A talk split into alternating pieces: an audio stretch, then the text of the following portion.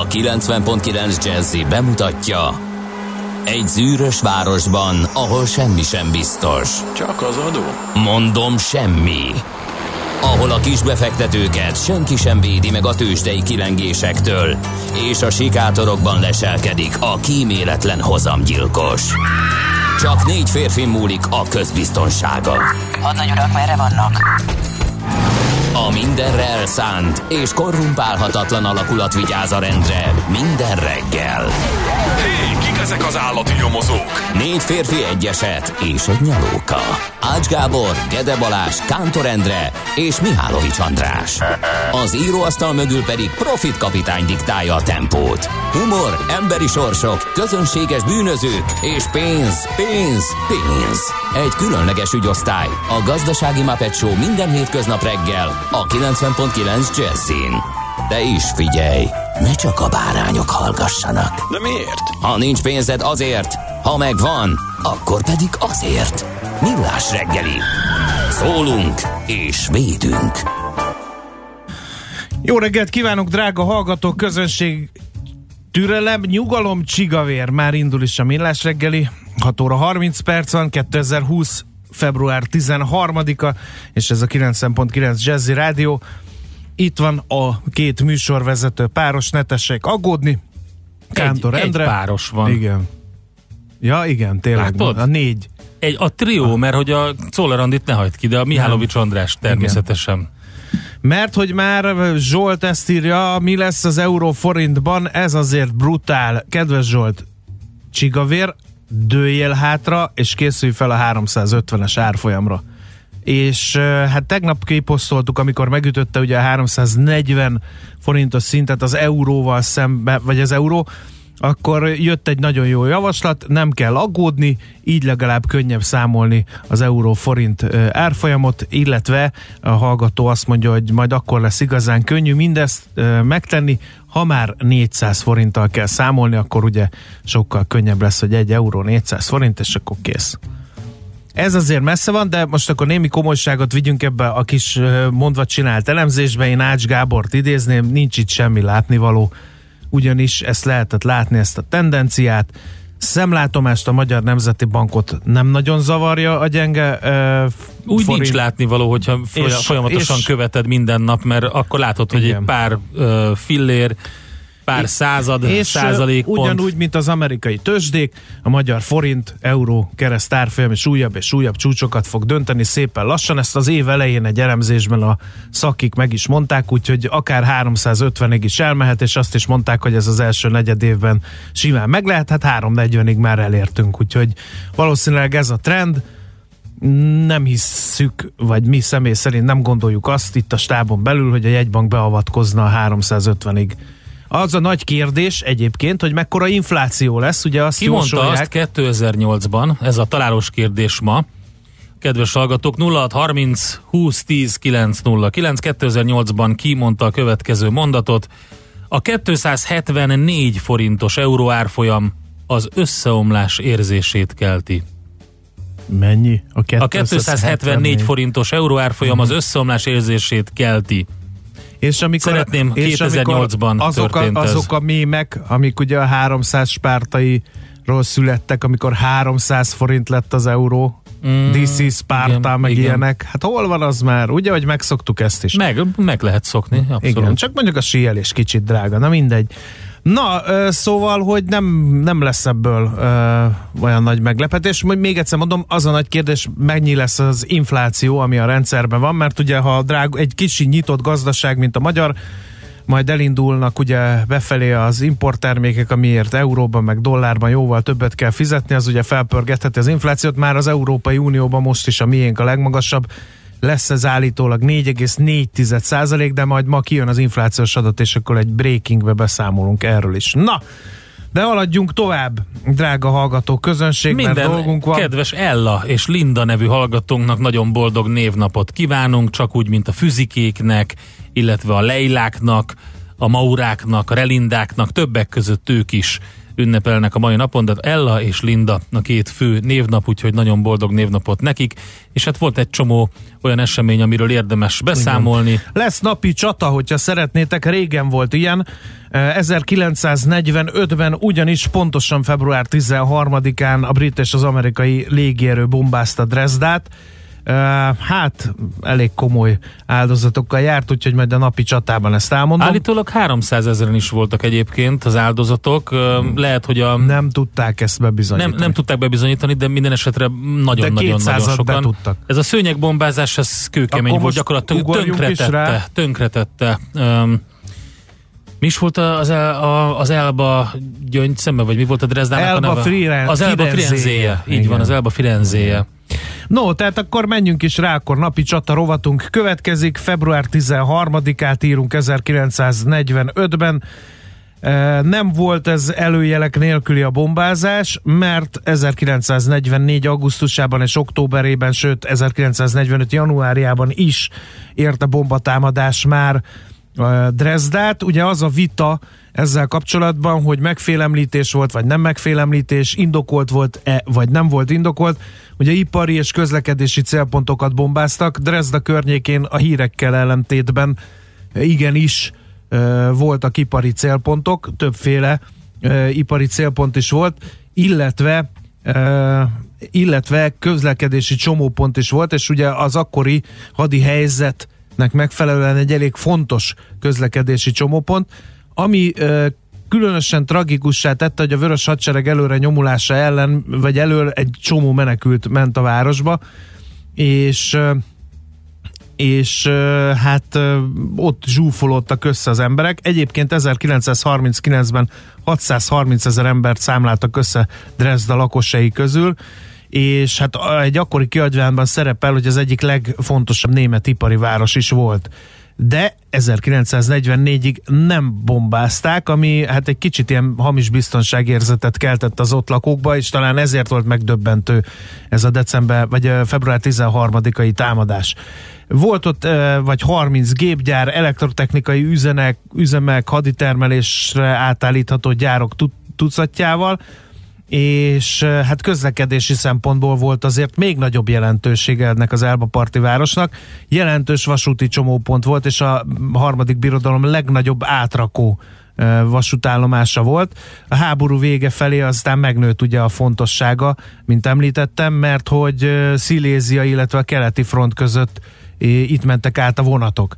Úgyhogy az biztos, hogy katonasság nem állomásozott, sőt, egyébként leszerelték furcsa módon és meglepő módon a város légvédelmi fegyverzetét is, mert arra nagyobb szükség volt ugye a fontos ipari célpontok védelmére, tehát gyakorlatilag védtelen volt a, a, a város és hát ugye, mint említettem, nagyon sok ember zsúfolódott össze. Egyébként nem szabadott volna a menekülteknek ott maradniuk, de hát ugye egy ilyen háborús káoszban azért ezt nem lehet teljesen kézben tartani. Úgyhogy hát a mm, helyszíni és korabeli beszámolók szerint 1945-ben Dresda, hát a féle inkább ilyen menekült tábor, mint ipari központnak a benyomását keltette és ott volt egyébként, ha nem tudnád, hadifogolyként Kurt Vonnegut is. Tudom, ezt szerettem volna mondani, hogy az író, ötös számú vágóhídban nagyon sok szó esik erről, és igen, Kurt Vonnegut, J.R. ott Igen. tartózkodott, és egyébként az él, személyes élményeiből is merít nagyon sokat a könyvben. Elég érdekes szempontokat Igen. hoz fel. Na, és hát egy kicsit a politikai hátterét a bombázásoknak. Jaltában volt egy ugye a nagyhatalmi találkozó, és Stalin egész végig sürgette a szövetségeseket, hogy oké, okay, oké, okay, hogy partra szálltatok Normandiába, de nem mentek olyan gyorsan, mint kéne, és hogy próbáljátok már meg légitámadásokkal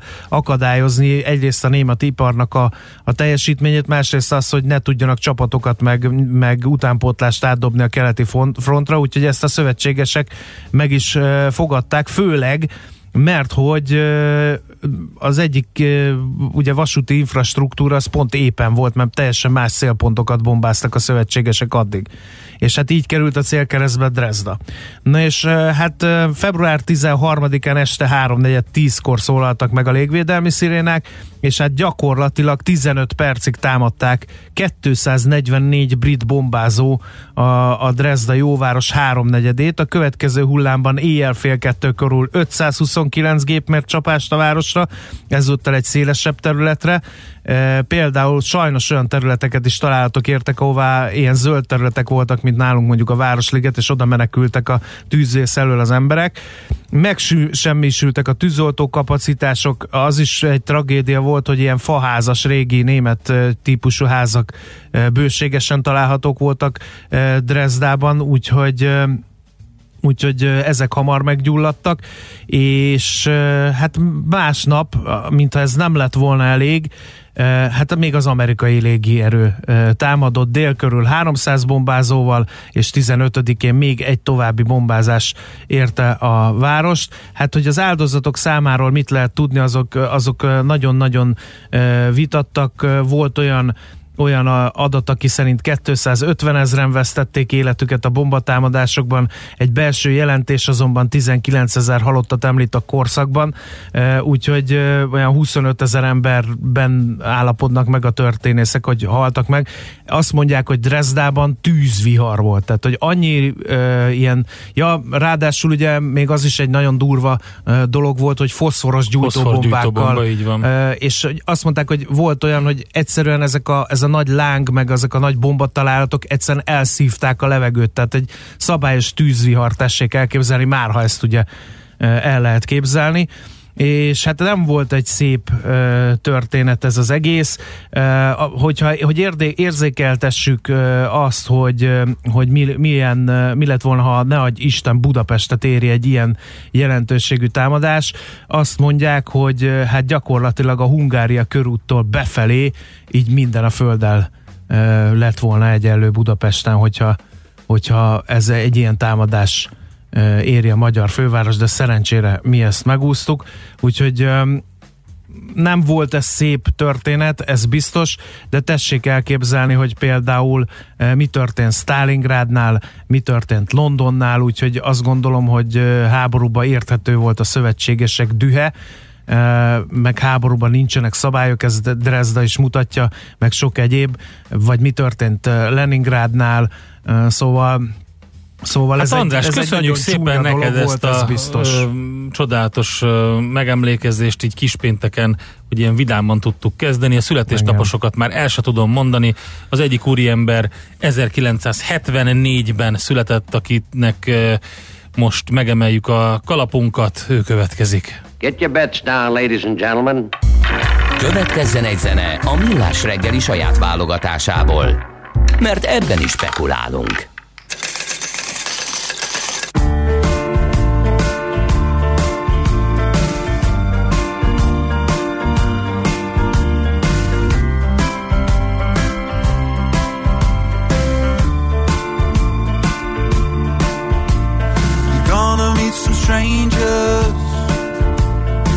Welcome to the zoo. Bits of disappointments, except for one or two. Some of them are angry, some of them are mean. Most of them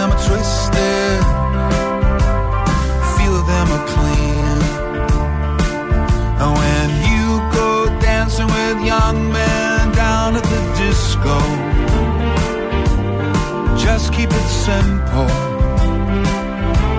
You don't have to kiss though. Don't waste time with the Egypts to think that they're heroes. They will betray you. Stick with us weirdos.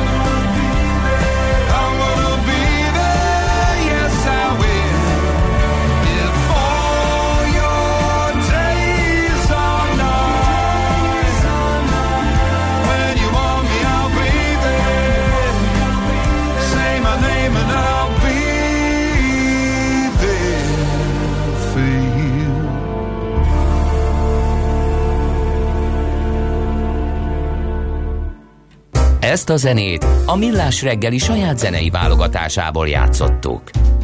Robbie Williams, tehát 1974-es, egyébként most nagyon készül az óriási Las Vegas-i showjára, Las Vegas Live van éppen, és hogyha megnézitek a Facebook oldalát, vagy pedig a YouTube csatornát, akkor láthatjátok a, az előkészületeket, ilyen swinges, nagyzenekaros feldolgozások is szerepelnek, meg hát saját számok is természetesen. Na nézzük. Igen, a hallgatók kicsit uh, fintorognak, hogy Budapest felszabadulásának napja is ma van. Igen, de erről beszéltünk is egyrészt kedden a kitörés kapcsán Katona Csaba történésze, másrészt pedig hát erről azért sokat beszéltünk. 75 éve volt Budapest idézőjelbe tett felszabadulása. Ugye a Vörös Hadsereg akkor verte ki ellenfelét a magyar fővárosból. Az egyik legkomolyabb város csata volt egyébként a második világháborúban a budapesti, úgyhogy elég sok ember sokat szenvedett ennek kapcsán, illetve a hallgató emlékeztet, hogy a gyújtóbombák energiája az atombombájéval kb. egyenértő ki, így van. Ezek így történészek is egyetértenek, hogy a drezdai bombázás sok szempontból Hiroshimához és Nagasakihoz is felér, sőt talán meg is haladja a két atombombának a pusztítását. Na, és akkor a napi csatát tegyük ezzel ad akta mára. Illetve, hát akkor nézzük meg, hogy mit ír a magyar sajtó, kérem szépen. Folyamatban van az afrikai sertéspest is terjedésének megállítására elrendelt vaddisznó gyérítés, kérem szépen írja a világgazdaság, de az állomány sűrűségéről a hatóságának nincsenek pontos adatai. A vadászok és a házi és sertéstartók kártalanítására eddig több mint 4,6 milliárd forintot fizetett ki az állam. Aztán ilyet is régen olvastunk, kérem szépen vonzó kamata kombinált betéteknél. Elérhetővé váltak néhány hitelintézet esetében a 2010-es évek elején sláger terméknek számító kombinált betétek, amelyeknek ugye az a lényege, hogy az elhelyezett pénz többnyire kisebb hányadát adó betéti részre a piacinál jóval nagyobb kamatot kap az ügyfél, miközben a másik rész valamilyen egyéb befektetési formában fial.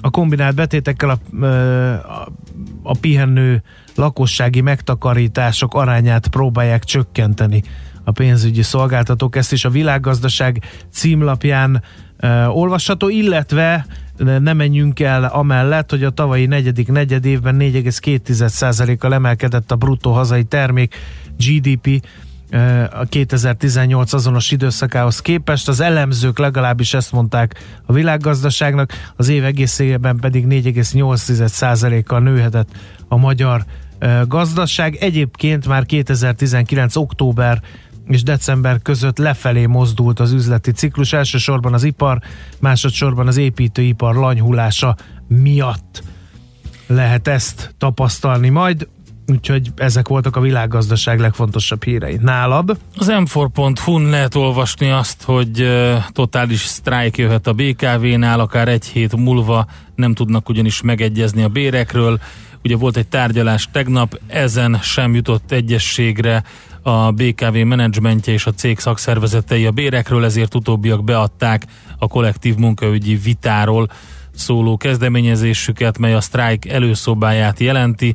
Többen is eh, írtak erről többet. Ezen kívül még egy érdekes cikket eh, lehet olvasni az m4.hu-n, mégpedig arról, hogy számítanak-e vagy nem a kis kórházi beszállítók, Miközben a legnagyobb kórházi beszállítók félórás etapokban egymásnak adják a kilincset a pénzügyminisztériumban a tavalyi kintlévőségük átbeszélésére, addig a kis és középvállalkozások kategóriájába tartozó cégek egyelőre nem tudnak más tenni, mint malmoznak. Többek között kiszolgáltatott helyzetük miatt sem nyilatkoznak a falakon kívül maradt kisebb cégek, de az m4.hu-nak sikerült megszólaltatni egyiküket, az Orgvér Kft. ügyvezető igazgatóját, aki egyébként az Orvostechnikai Szövetség elnöke, ő beszél egy picit arról, hogy mi történik a kis, kisebb kórházi beszállítókkal.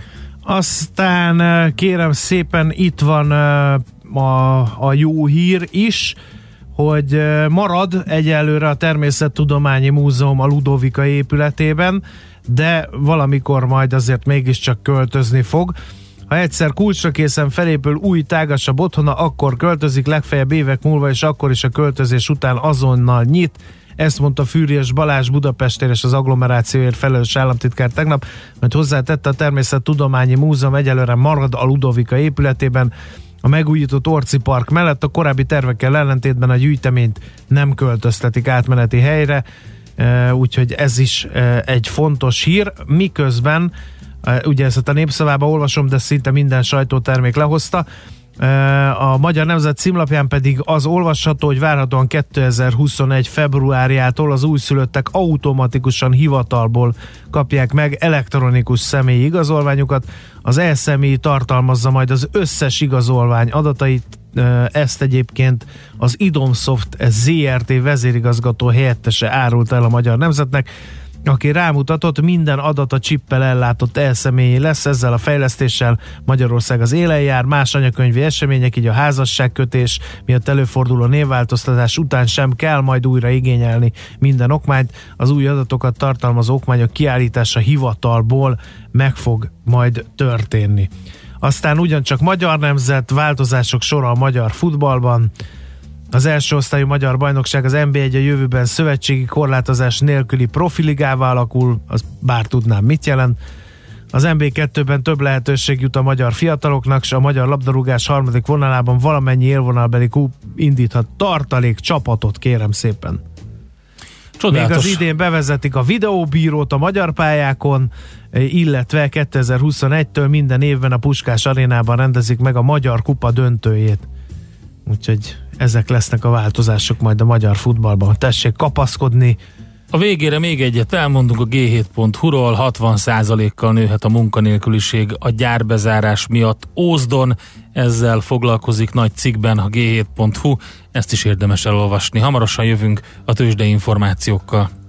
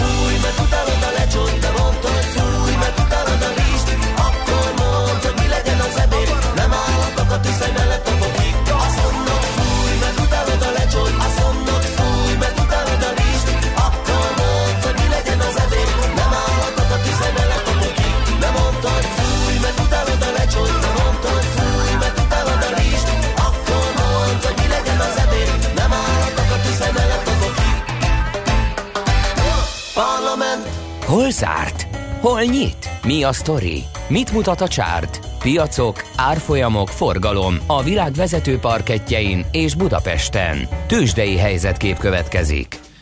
Kicsit ugyan, de esett a Budapesti értéktőzsde tőzsde irányadó mutatója a BUX 44.482 ponton állapodott meg, két tized százalékos a mínusz, és úgy jött össze ez a dolog, és azért szép, hogy itt meg tudott kapaszkodni, mert gyakorlatilag egy vezető papír a Richter tartotta meg a buxot, vagy óvta meg a nagyobb eséstől, mert a három másik blue chip az eset nem is keveset, ráadásul a MOL másfél százalékot, 2560 forintig, az OTP 1,1 százalékot, 14.660 forintig, a Telekom megúszta 2 százalékos mínusszal, 452 forintos záróárra, és akkor a Richter ment fölfelé 2,5 százalékot, 7040 forintig eh, meg sem állt a gyógyszeripari részvény. A nagy menetelők között volt még az EMAS is 2,6 százalékos pluszt szedett magára, illetve a vesztesek oldalát gyarapította sajnos például az Alteu, amely 1,4 százalékos mínusszal zárta a tegnapi kereskedési napot. A nemzetközi piacokon nagyon jó hangulat uralkodik, legalábbis ami nem a távol-keletet illeti, hiszen ha, ha körülnézünk a most záró távol-keleti tőzsdéknél, azt láthatjuk, hogy a e, japán mutató Nikkei éppen e, mínuszban van, 0,3%-os mínuszban, csak úgy, mint a Shanghai Composite 0,6%-os mínuszban jár. A Hang Seng Index is ekkora mínuszban zárt. Európában azonban jó nap volt tegnap, a DAX majdnem 1%-ot tudott erősödni, csak úgy, mint a Párizsi mutató, a FUCI százas pedig fél százalékkal erősített. Amerikában meg, minthogyha nem lenne semmi gond a világban, ismét szépen elindultak fölfele a papírok, 1% körüli plusz a Down és a Nasdaq-en, az S&P fél százalék fölött zárt, az Apple papírjai 2,4%-os plusszal zártak végül. 327 dollár 20 centen, uh-huh. nagyot erősödött a GE, két és fél százalékot ment, a Google is erősödni tudott, és a nagy erősödők között ott volt a Gap ruházati gyártó majdnem 5 százalékkal, illetve a negatív oldalon viszont a Western Union 7 és fél százalékkal, úgyhogy hát egy ilyen érdekes, erősödős nap volt az USA-ban. Tősdei helyzetkép hangzott el a Millás reggeliben. Itt van már a stúdióban. Czoller Andi, Aki szia, jó reggel! Nem is sejt, hogy Jó Földes. László Hobó 75 éves ma. Nem volt. 75? Ó, Bizony. neki is kellett Peter, volna zenélni. Peter Gabriel meg 70, és Igen. a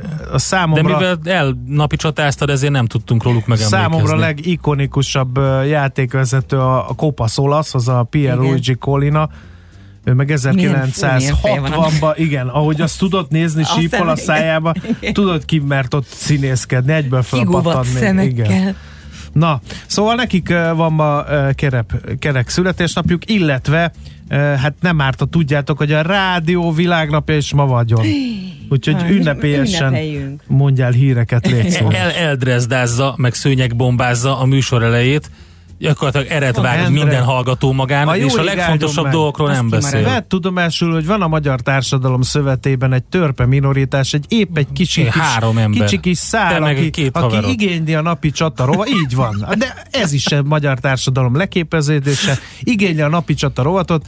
Én beláttam, hogy Nem ez, vitatkozom ezzel, beláttam, András, hogy csak ez nem elég 7 dark órakor. téma, beláttam, ezért a napi csata rovatok megritkultak, de teljesen nem szűnhetnek meg. és? Elképesztő. Nem lehet. Andika, Hát, mondd a már figyelj, híredet. A Mihálovics gazdát gyakorlatilag Nem, nem, nem hallgathatatlan Nem, nem, figyelj. időpontra Lehúzzuk a eltették a, másik három ember. Akkor a mikrofonját, és akkor beszélgetünk. Mondjál híreket, mert előbb szabadultok. Műsorunkban termék megjelenítést hallhattak. Hírek a 90.9 Jazzin. Milliárdokból szerveznének tudatformáló táborokat kamaszoknak. Kigyulladt és beomlott éjszaka a Révfülöpi kilátó. 15-18 méter magas hullámokat korbácsolhat a szél az Atlanti óceánon. Budapesten most 0 plusz 2 fok van ma, kisé felhős lesz az ég, de esőre nem kell készülni. Élénk szél mellett délután akár 9 fok is lehet. Jó reggelt kívánok, Czoller Andrea vagyok. Nincs megegyezés, sztrájk jöhet a BKV-nál, írja a világgazdaság. Ismét egyeztettek a szakszervezetek és a főváros, de nem jutottak előbbre. Már a kollektív vitáról szóló kezdeményezés is az asztalon van. A lap szerint utóbbi lényegében a sztrájk előszobáját jelenti.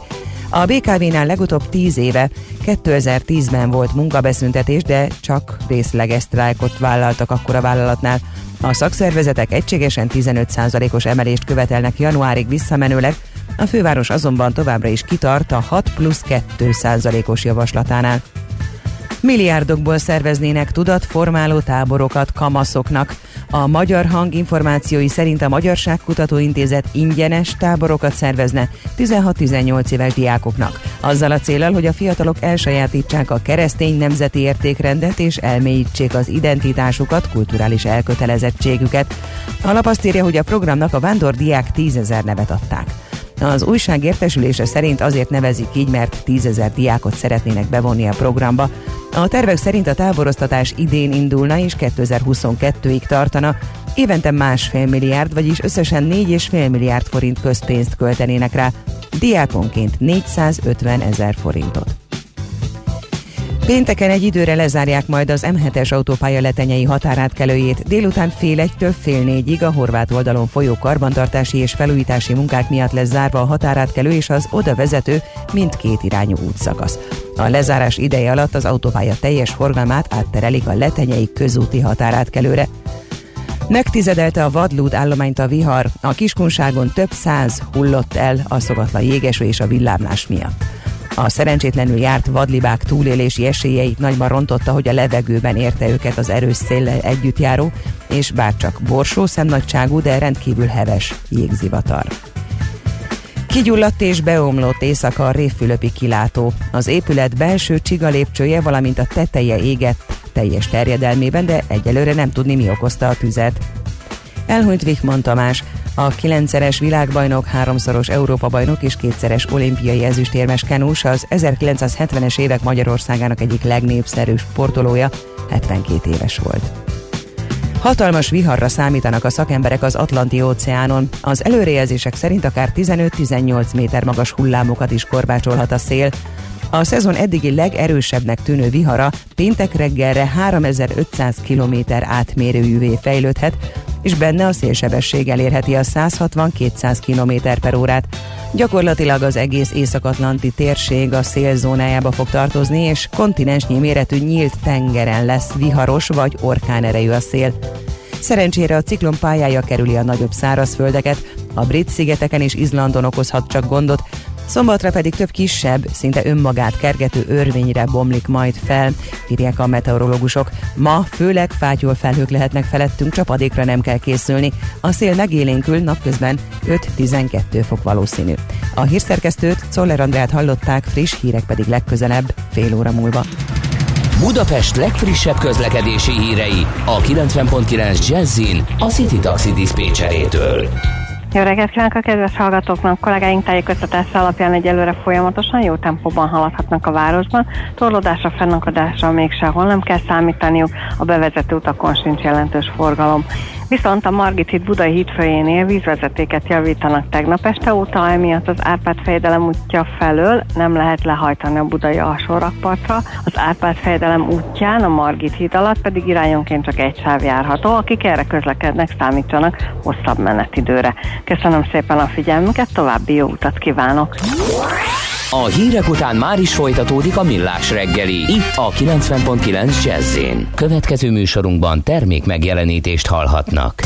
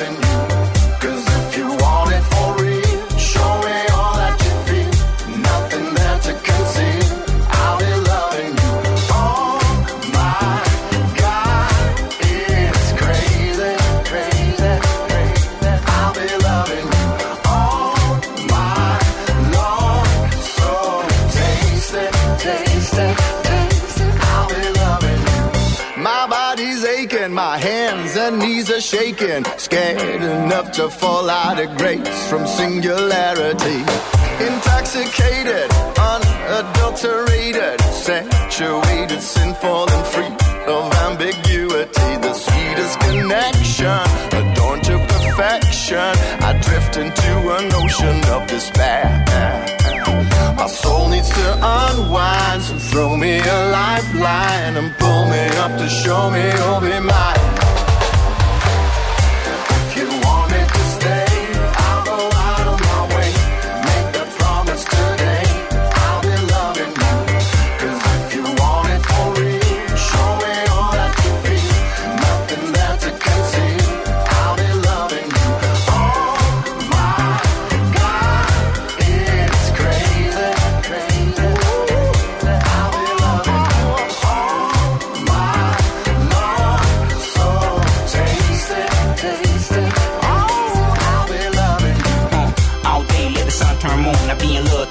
Beat through. Never leave when I do not long. All I really need is round you. I heard about a soulmate, never did fall for the theory. Till you taught me an every. Couldn't even sleep, stayed up, had you on my mind. I admit it was scary. Forever never seemed this far away. There's only one thing that I'ma say. I give you my all, my night and day. It's never no games that I'ma play for the last time. If you want me to say, I'll go out of my way. Make that promise today. I'll be loving you. 'Cause if you want it for real, show me all that you feel. Nothing that to conceal. I'll be loving you. A reggeli rohanásban könnyű szemtől szembe kerülni egy túl szépnek tűnő ajánlattal. Az eredmény krétával körberajzolt tetemes összeg. A tethelyen a gazdasági helyszínelők, a ravasz, az agy és két füles csésze és fejvállalakzat. A lehetetlen küldetés megfejteni a Fibonacci kódot. A jutalom egy bögre rossz kávé és egy olyan hozamgörbe, amilyet még Alonso Mosley sem látott. Millás reggeli, a 90.9 Jazzy Rádió gazdasági mapetsója. Vigyázat! Van rá engedélyünk! 7 óra 10 perc jó reggelt kívánunk mindenkinek, köszöntjük kedves hallgatóinkat, folytatjuk a Millás reggelit a 90.9 Jazzy Rádion, Kántor Endre műsorvezető társammal. És Mihálovics András műsorvezető társammal. Minden napi csata rajongót, aki vette a fáradtságot, hogy írjon, pusszantok, aki nem vette a fáradtságot, azt is pusszantom, és azért tudjátok, hogy én kitartok a három ellenzéki műsorvezető társ ellenére is, hiszen a napi csata pont arról szól, hogy emberek hogy tartottak ki olyankor, amikor mások már rég elfutottak szana széjjel. Na ennyit erről a személyes dologról, közlekedési információkat várunk és remélünk a 0630 20 10 909-es SMS, WhatsApp és Viber számra. Budapest legfrissebb közlekedési hírei, itt a 90.9 jazz Vízvezeték javítás van a Margit hídnál, a Budai hídfőben, és úgy tűnik, hogy az Árpád fejedelem útja felől nem lehet lehajtani a Budai alsó rakpartra, az Árpád fejedelem útján a Margit híd alatt pedig irányonként egy sáv járható. Tart még ö, a sávelzárás a Nagymező utcában. Úgy volt, hogy ennek vége lesz, de ugye a legfrissebb információink szerint legalábbis a BKK oldalán az van, hogy még mindig tart. Az Icsi Jenő utca és az Ó utca között csatornajavítás van, és csak fél útpálya járható, hogyha valaki látta, hogy ezt megszüntették, akkor legyen szíves, írja meg nekünk. A kedves hallgatóktól is várunk még közlekedési információkat, most azonban budapesti hírekkel megyünk tovább. Budapest, Budapest, te csodás! Hírek, információk, érdekességek, események Budapestről és környékéről. Na kérem, eh, hát eh, fővárosunkban történnek ám egészen szívet melengető dolgok, olyan dolgok, amik eh, hát még nemzetközi szinten is elismeré- elismerésre méltak, úgyhogy egy ilyenről fogunk beszámolni. Kérem szépen, egy nemzetközi referencia iskola működik már egy ideje a nyolcadik kerületben, a legendás nyolc kerben. Ennek a sztorinak a hátterét fogjuk feltárni. Aki segítségünkre lesz, Stein János, a Budapest Margit Sziget Rotary Klub elnöke, a KIP projekt vezetője. Jó reggelt kívánunk!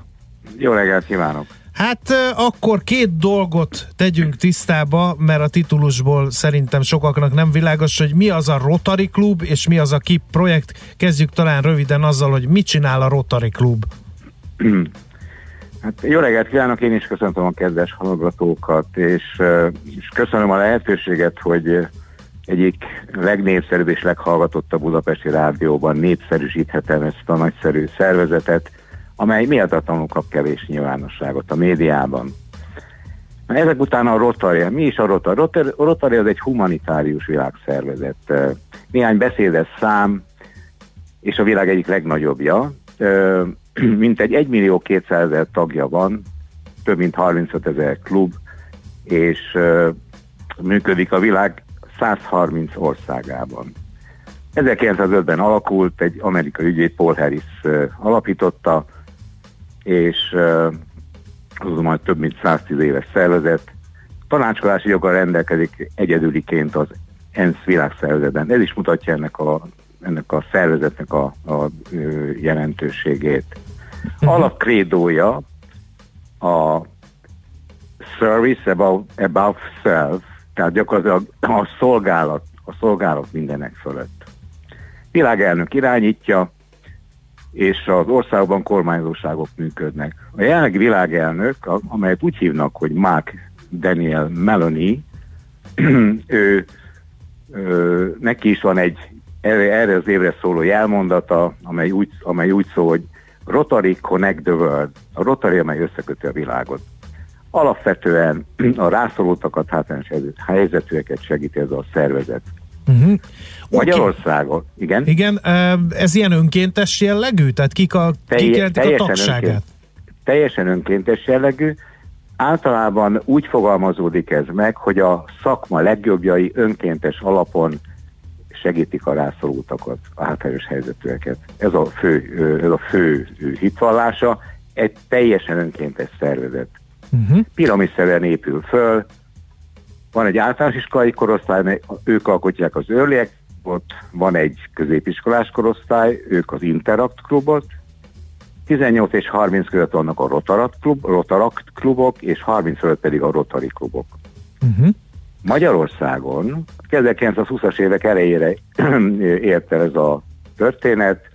Az első magyarországi klub 1925-ben alakult meg, utána a 40-es évek elején betiltották, és majd 89-ben a rendszerváltást követően alakult újjá, és 2007-től önálló kormányzósága van. Jelenleg a Margit Sziget Rotary Klub tagja, Kézi László a kormányzónk. Uh-huh.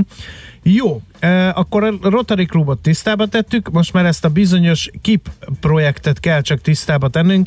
Ez gondolom egy rövidítés. E, mit jelent ez a rövidítés egészen pontosan? A rövidítés azt jelenti, hogy ö, ö, KIP az komplex, insz, komplex instrukciós program. Uh-huh. Az eredetie az CI, tehát Complex Instruction. Ezt a módszert a Stanford Egyetem két professzorasszonya, Rachel Lotan és Elizabeth Cohen fejlesztette ki ö, 20 éves kutató munkával, és 1997-ben tették közkincsé. A, és úgy, ez a KIP módszer, ez egy és a világon több mint 70 75 országban sikerrel alkalmazzák.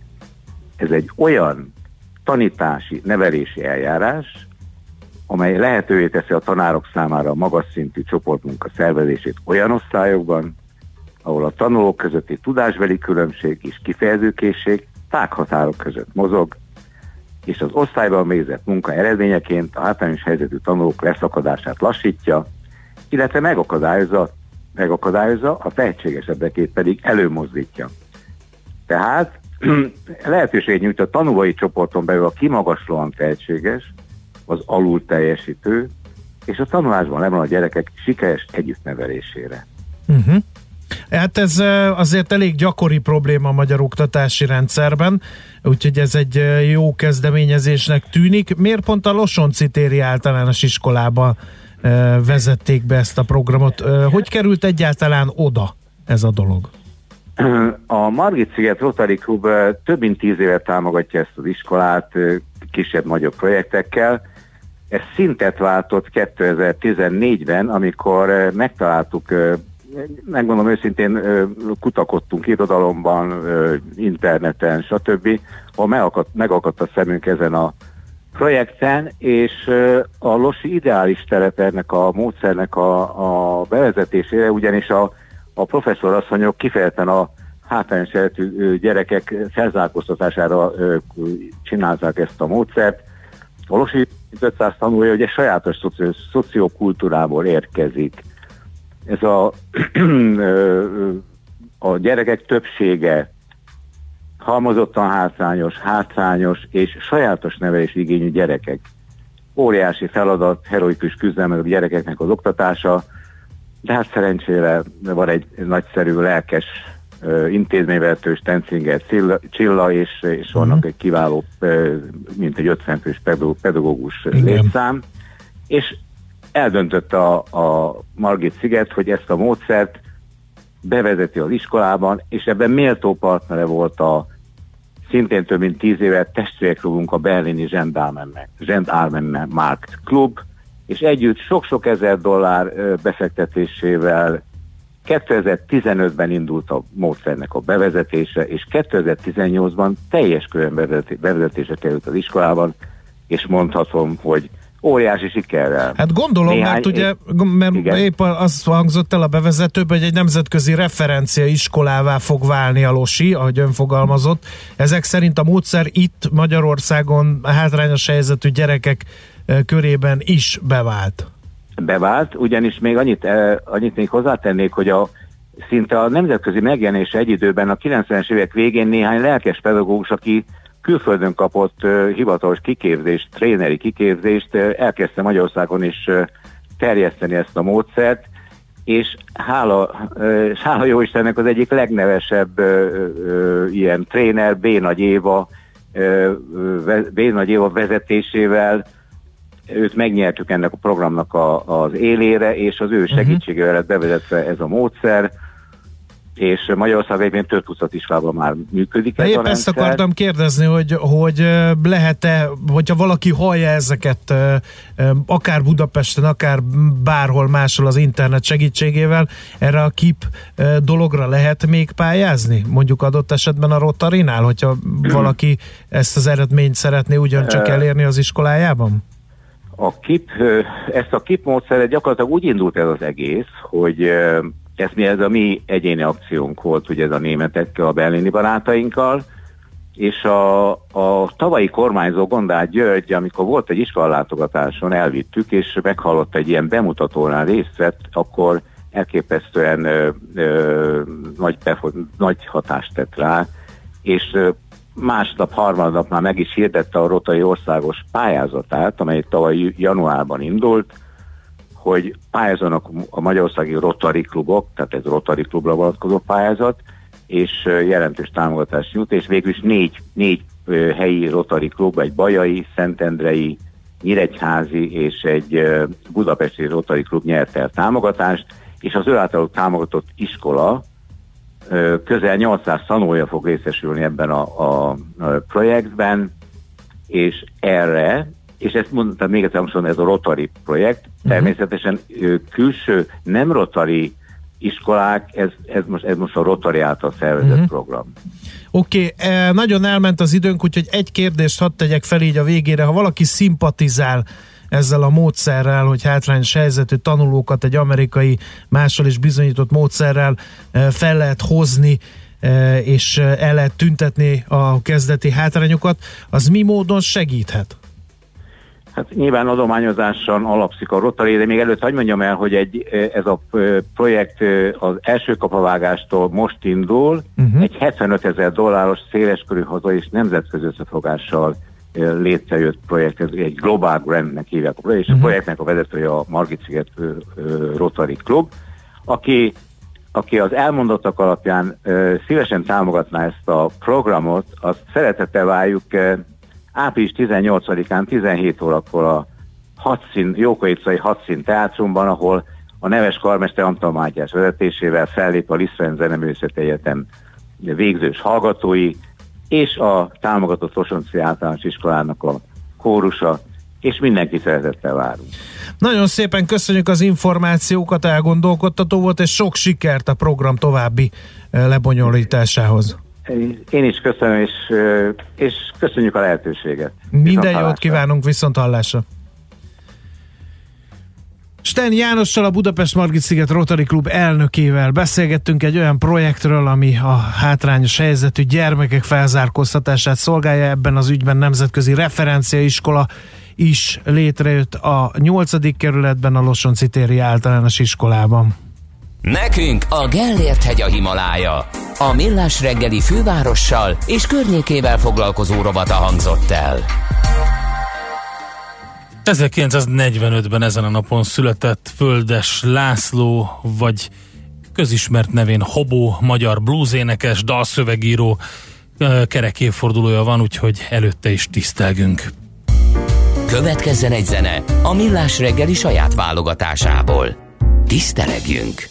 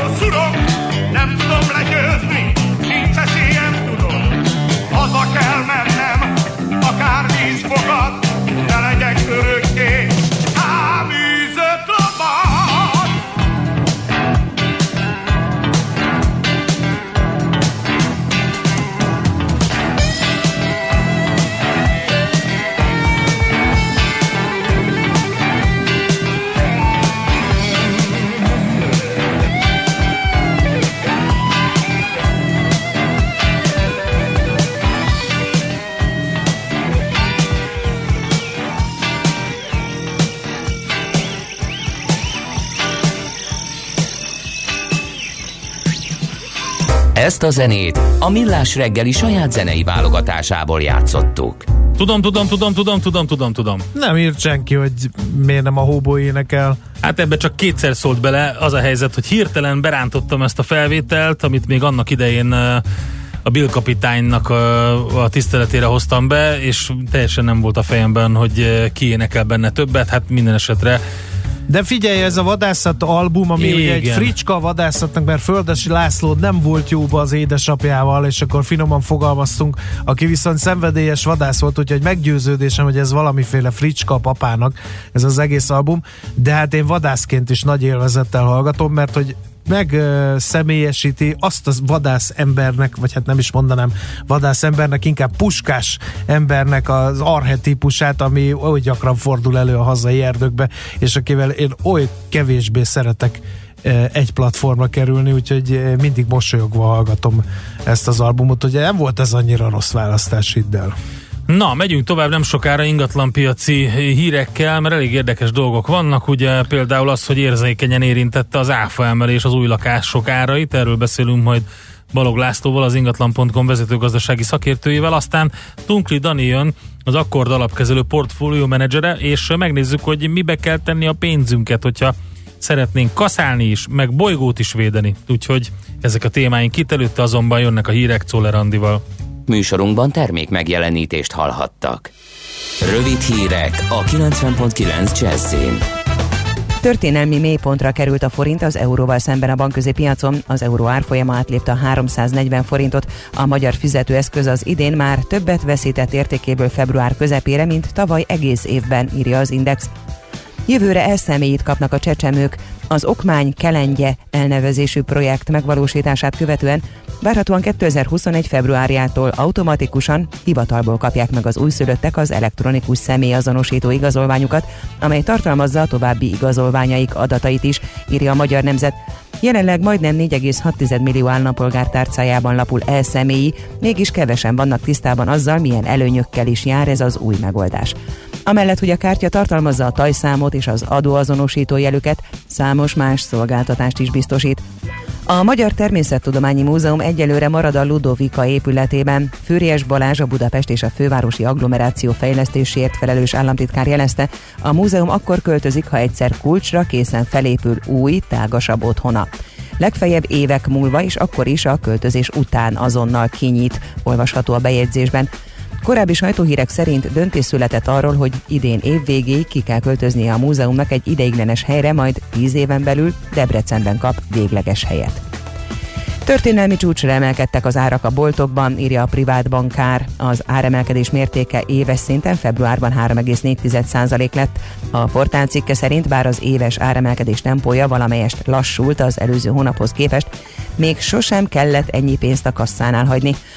Londonban is megjelent a koronavírus. A Guardian című brit lap szerint egy nőről van szó, akit most szállítottak kórházba. A Telegraph szerint Kínából utazott a brit fővárosba. A vírus miatt lefújták a világ egyik legnagyobb tech rendezvényét. A mobilvilág kongresszusra sorra mondták vissza a cégek a részvételt, ezért döntöttek úgy a szervezők, hogy idén nem tartják meg a barcelonai eseményt. Négy fajta a koronavírus elleni védőoltás fejlesztése zajlik jelen pillanatban. Ezek közül a legígéretesebbet valószínűleg 3-4 hónapon belül embereken is tesztelni fogják. Erről az egészségügyi világszervezet vezető kutatója beszélt tegnap este Genfi sajtótájékoztatóján. A kínai Hubei tartománybeli egészségügyi bizottság csütörtökön közölte, hogy 1310-re nőtt a vírus okozta halálesetek száma a területen. A hatóságok több mint 48 ezer fertőzöttről tudnak. Ma főleg fátyolfelők lehetnek felettünk, csapadékra nem kell készülni. A szél megélénkül, napközben 5-12 fok valószínű. A hírszerkesztőt Czoller Andrát hallották, friss hírek pedig legközelebb fél óra múlva. Budapest legfrissebb közlekedési hírei, itt a 90.9 Jazzin. A fővárosban a 17-es, a 19-es és a 41-es villamos helyett pótlóbuszjára a Bécsi út, Vörösvári út és a Katinyi Mártirok parkja között járműhiba miatt. A 28A és a 37-es villamos helyett szintén pótlóbuszjára a Sörgyár és a Kada utca Maglódi út között, mert baleset történt. Torlódásra kell készülni az M1 M7-es autópálya közös bevezető szakaszán az Egér úttól, illetve tovább a Budörsi úton, az M3-as autópályán az M0-ás autóúttól, az M5-ös autópálya bevezető szakaszán az autópiactól, Lassú az előrejutása a Budakeszi úton és a Hűvösvölgyi úton szakaszonként befelé, a Szél-Kálmán tér felé vezető utakon, illetve a Hungária körgyűrűn szakaszonként mindkét irányban. A Margit híd Budai hétfőjében közművet javítanak. Az Árpád fejedelem útja felől nem lehet lehajtani a budai alsó rakpartra, a Margit híd alatt pedig irányonként csak egy sáv járható. A 11. kerületben a Karintirfügyes úton a Módi Zsigmond körtér felé a Budafoki út előtt lezárták a külső sávot gázvezeték javítása miatt. A Budafoki úton befelé szintén sávlezárásra kell készülni. Siling Zsolt, BKK Info. A hírek után már is folytatódik a millás reggeli, itt a 90.9 jazz Következő műsorunkban termék megjelenítést hallhatnak.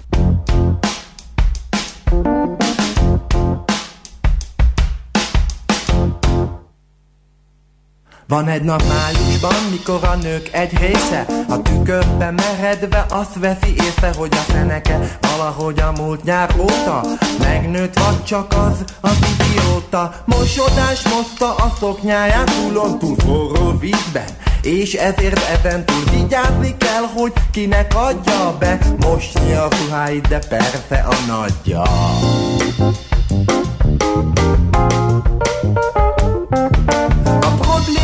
problémának ettől nem tűnik el Hiszen a fenék kérdésbe dönteni kell Hogy fájó szívvel a molet butikból Ruhát kell venni, vagy megint holnaptól A sütit és a tésztát is el kell hagyni. A kakaós tejnek is sajnos annyi S a nőknek, akik a butikot választják Rendezzük a nagy fenekű nők napját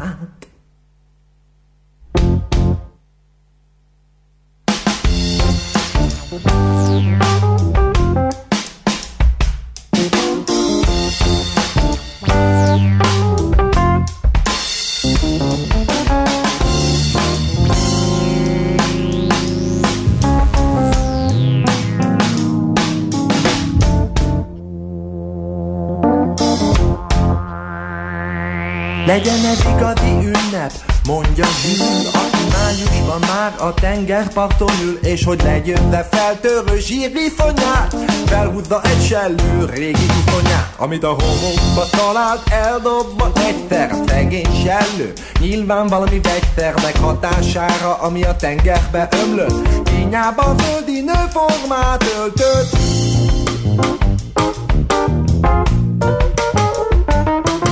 S egy társkeresőnél dolgozik most helyett a hatos villamost Lovagolja, míg idi meg minden reggel A földkölöndéstől kisé pegyhűt seggel.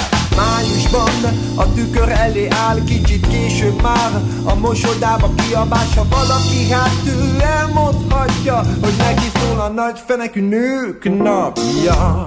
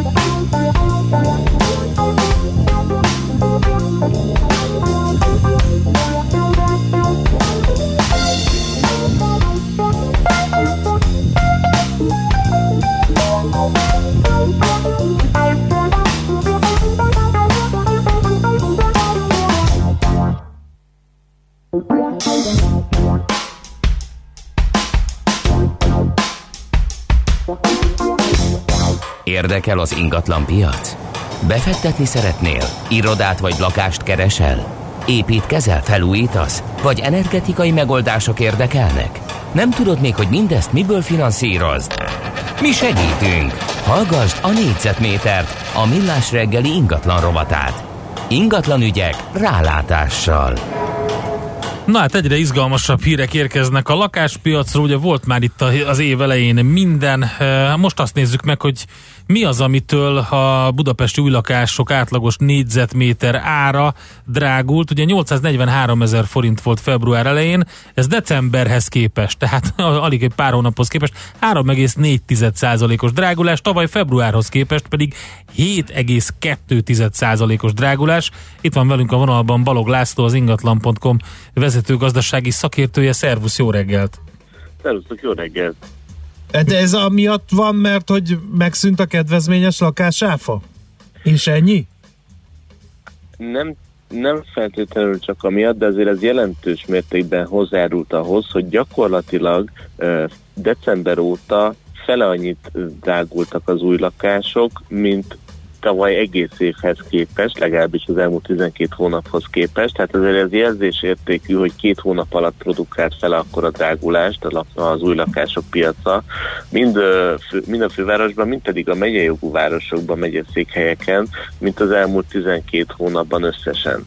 És ez jelzésértékű az új lakáspiacra nézve is, hiszen hogyha megnézzük a volumeneket is, hogy, hogy hogy alakul a kínálat, akkor még érdekesebb a kép, hiszen 2019-ben és 2020-as átadás, 2019 és 2020-as eh, eredeti átadású lakásokat összesen 5000, eh, több mint 5000 lakáshirdetés van, ami ilyen átadási időpontokkal dolgozik, viszont 2021-ben már csak 800, 2022-ben uh, alig több mint 200, és 2023-ban pedig kevesebb mint 100 uh, lakáshirdetés pörög az oldalon, ami egyértelműen jelzi, hogy drasztikusan szűkül a kínálat, és hogyha figyelembe vesszük azt, hogy egyre kevesebb új lakás épül a következő években, a lakásáfa emelkedett, akkor ez nagy mértékben meghatározza azt a drasztikus drágulást, ami végbe ment az elmúlt két hónapban. Uh-huh. Még annak ellenére is, hogy a, a beruházók igyekeztek már az elmúlt négy évben beépíteni ezt az áfa emelkedést az árakba. Uh-huh. Mi lehet ebből a, a kiút? Meddig mehet ez a drágulás? Jót kérdeztem, akarom, tudom. Ne, nem, nem akarom az öbögöt a falra festeni, de attól tartok, hogy ez is az a, a kategória, amire azt mondjuk, hogy határa csillagos ég. Elég, hogyha megnézzük, hogy Budapesten belül hogy alakultak a kerületenként az új lakások négyzetméter árai, itt is brutális különbségek és brutális áraknak lehetünk a tanúi. Az öt, legdrágább az ötödik kerület, ahol majdnem 1,8 millió forintot kell négyzetméterenként egy új lakásért fizetni átlagosan. Ez azért is durva, hiszen egy négyzetméternyi lakásból szinte már egy közepes állapotú használt autó ára jön ki. A legolcsóbb kerület az a 23 ahol több mint öt- 500 ezer forintba kerül egy négyzetméter ár, vagy négyzetméter az új lakások esetén, így háromszoros a különbség, és azért az, az is jól érzékelteti a, az új lakáspiac dilemmáját, hogy hat olyan kerület van Budapesten, az átlagos négyzetméter át meghaladja az 1 millió forintot. Ugye a használt lakások esetén csak és kizárólag az ötödik kerület az, ahol ö, 1 millió forintot haladja, haladja meg az átlagos négyzetméter ár. Tehát itt én azt gondolom, hogy a megoldás az új lakáspiac problémájára egyértelműen csak a kínálat növelése lehet, hiszen a, a kínálat növelésével indulna be az a verseny, az árakban is, ami meg, megfékezi ezt a drágulást, de most jelenleg pont ellentétes uh-huh, tendencia igen. rajzolódik. Igen, pont azon gondolkodtam, hogy beszéltél az árakról, hogy, hogy ez, egy, ez egy tudható dolog volt. Tehát ezt lehetett beárazni, hogy ez elő fog, vagy meg fog történni, mikor fog történni, és a többi. Valóban így van, és a, a beruházók készültek is erre. Valószínűleg ez is lehet az oka annak, hogy csak, és idézőben mondom, hogy csak 3,5%-kal drágultak az árak tavaly december óta, hiszen az, hogy megemel, visszaemelkedik 27%-ra az új lakások áfa kulcsa, ez már 2016 óta ismert tény volt, hiszen az 5%-os kedvezményes lakásáfa egy fix négy éves időszakra volt bevezetve, és mindenki kalkulálhatott azzal, hogy ez 2020-ban visszaemelkedik 27%-ra, bár nagyon nagy volt a remény, hogy valami valamilyen ö, rendelkezés, ez segít, segíti az, új lakáspiacot abban, hogy ne emelkedjen vissza 27%-ra a kedvezményes 5%-os lakásáfa, és valóban egyébként történt egy átmeneti intézkedés, aminek következtében azokat az ingatlanokat, amik 2018. november 1-én már rendelkeztek építési engedéllyel, lehet lehet ö, 5%-os lakásáfával értékesíteni 2023 végéig, de ez csak egy átmeneti rendelkezés, amit a meglévő kínálat Haló? Haló, pont a legjobb résznél. A meglévő kínálatnál. kínálatnál igen. Mindjárt visszatárcsázzuk Jó. Balog Lászlót, addig nézzük meg, hogy milyen üzenetek érkeztek. Igen, miért legyen nagyobb kínálat, hogy akinek van, kevesebbet tudjon rajta keresni? Ezt kérdezi. Hát nyilván befektetői szempontból kere- kérdezi ezt a, a hallgató, mert hogy aki meg hát szeretne lakást venni, annak ezek az árak bizony eléggé csípősek, úgyhogy hát nem, tehát ami egyiknek jó hír, a másik embernek talán kevésbé. Úgyhogy, úgyhogy ilyen közlekedési híreket várunk és remélünk a rádió világnapján. Annyit tudunk, hogy Dunakeszin kicsit húzós a haladás, mert Zita hallgató van olyan rendes, hogy mindig beszámol erről. A többi információ az bizony már ké- kétes szavatosságú, mert a szerelmes futár ugye az már jó hajnalban ír mindig nekünk arról, hogy merre lehet és merre nem lehet haladni Cseperről Gödöllőre. Szóval itt van velünk Úgyhogy megint Balog László. Balog László, ő értelmesebbeket mond és ezzel ott tartottál pont, amikor elment a vonal, hogy a szűkülő kínálat hogy alakul, és egy picit a jövőre nézzünk akkor előre, jó? Igen. hogy mit, mi lesz? Azért, mert ugye a Nemzeti Bank is mondogatja ezt, hogy valamit kéne kezdeni a fővárosi ingatlanpiacsal. Ugye a fővárosi önkormányzat is mondogatja, hogy bérlakásprogramot indítanának, hogy a lakhatási válságot valahogy kéne kezelni, ezt civil szervezetek is mondják, tehát azért nem úgy tűnik, mint hogyha nyugvópontra kerülne itt az ingatlanpiac a következő években.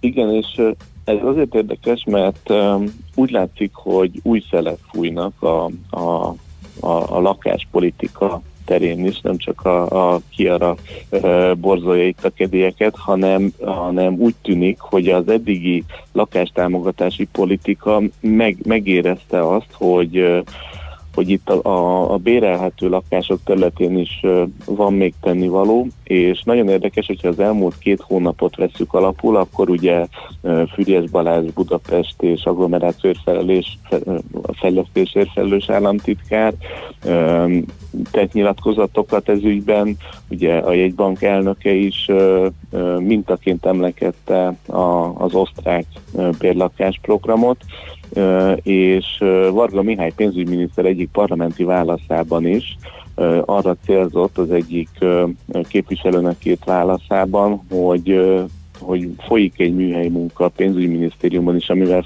főleg a fiatalabb első lakással még nem rendelkező korosztály helyzetét próbálják javítani. Tehát úgy látszik, hogy, hogy itt a bérlakás program is előtérbe kerülhet. Egyébként ez valószínűleg vasárnap erre fényderül majd a, a miniszterelnök évértékelő beszédébe, hogy ez mennyire hogy ez mennyire valós irány és, és, mi, és mi lehet a megoldás. Ugye a, a Nemzeti Bank által, illetve hívott lakáspiac és ingatlan tanácsadó testület is tett arra a javaslatot, hogy ezt hogy lehetne orvosolni. Ott egy vállalkozói bérlakásprogram merül föl. Az nem teljesen világos még, hogy, hogy, ugye a, hogy milyen módon javítaná a, a megfizethető lakhatás, ugye ez a program, hiszen a vállalkozók által működtetett bérlakásprogram az egy viszonylag elvárható profittátával működne, és ugye ez a profit ez mindenképpen beépülne a bérlakások áraiba is, úgyhogy ezt még nem látjuk teljesen tisztán, hogy itt ez milyen, milyen, milyen feltételekkel működne, de az tényes való, hogy, hogy új, új ö, szelek fújnak a lakáspiacon az állami támogatások. Jó, hát akkor majd meglátjuk, még kilógják magukat ezek az elképzelések. Köszönjük szépen minden esetre a pillanatfelvételt, amit festettél, úgyhogy további jó munkát kívánunk. Nektek is szép napot kívánok. Szia! Balog Lászlóval beszélgettünk, ő az ingatlan.com vezető gazdasági szakértője. Négyzetméter ingatlan ügyek rálátással. A millás reggeli ingatlan rovata hangzott el.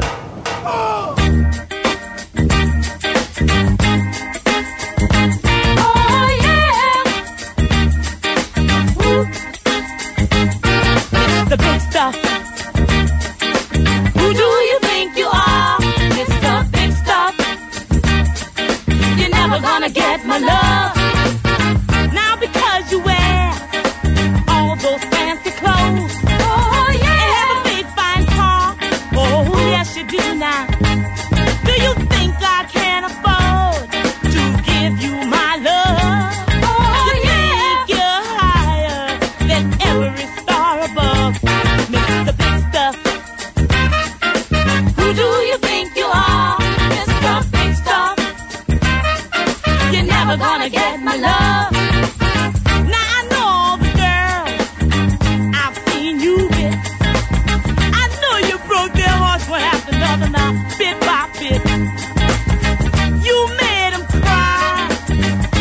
Poor girls cry. When they try to keep you happy, they just try to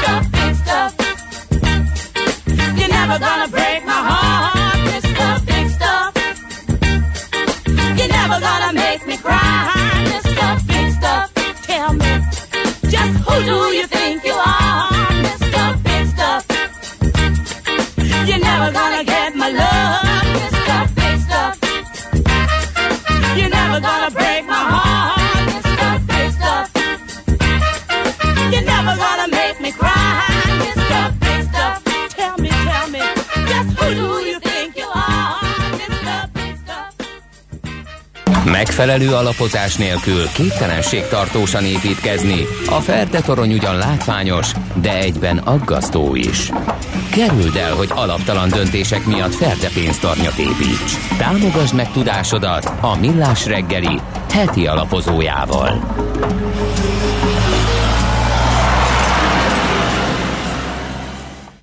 Na hát mi az, amiben fektetni kell a pénzünket, hogyha a bolygót is szeretnénk védeni, és még eh, keresni is akarunk valamit, tehát nem kimondottan csak is jótékonykodni szeretnénk pénzünkkel, hanem mondjuk úgy, hogy két dolgot egyszerre vagy több legyet egy csapásra. Ez a kérdés foglalkoztat minket. Tunkli Dani az Akkord alapkezelő portfólió menedzsere van itt velünk a vonalban. Szervusz, jó reggelt kívánunk! Sziasztok, köszöntöm a hallgatókat. Van ilyen, hogy azt mondjuk, hogy hát egy jó ügy, jó cél érdekében ha, ha tesszük be a pénzünket valahova, és még jól is fial.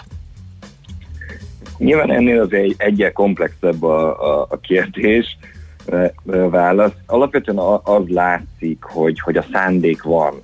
Tehát a, a befektetők, a, a ügyfelek szempontjából van egy nagy igény e, ezeknek az úgynevezett ESG termékeknek, tehát ami környezettudatos, társadalomtudatos termékeknek a, az igénye, és próbál valamennyire a tőkepiac is reagálni, újabb és újabb termékeket létrehozni. Az, hogy ezek a termékek jelenleg mennyire felelnek meg ennek, az, az kérdéses szerintem. Mármint, hogy minek felelnek meg mennyire? A, a, a fialásnak, tehát a jóhozamnak, vagy a, annak, hogy tényleg jó cél érdekében történik? Leginkább mindkettőnek. Én, én alapvetően úgy gondolom, hogy négy kategóriába lehetne sorolni a mostani termékeket.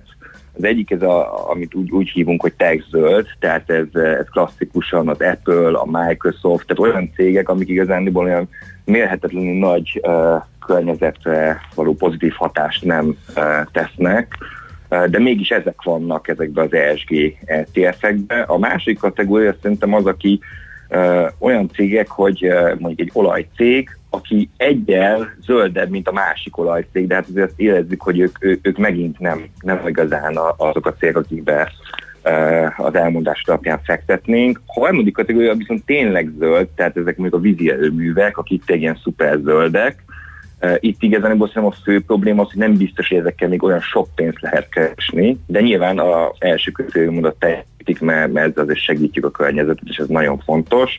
És szerintem a negyedik kategória az, ami, ami igazán érdekes lehet, az impact befektetések.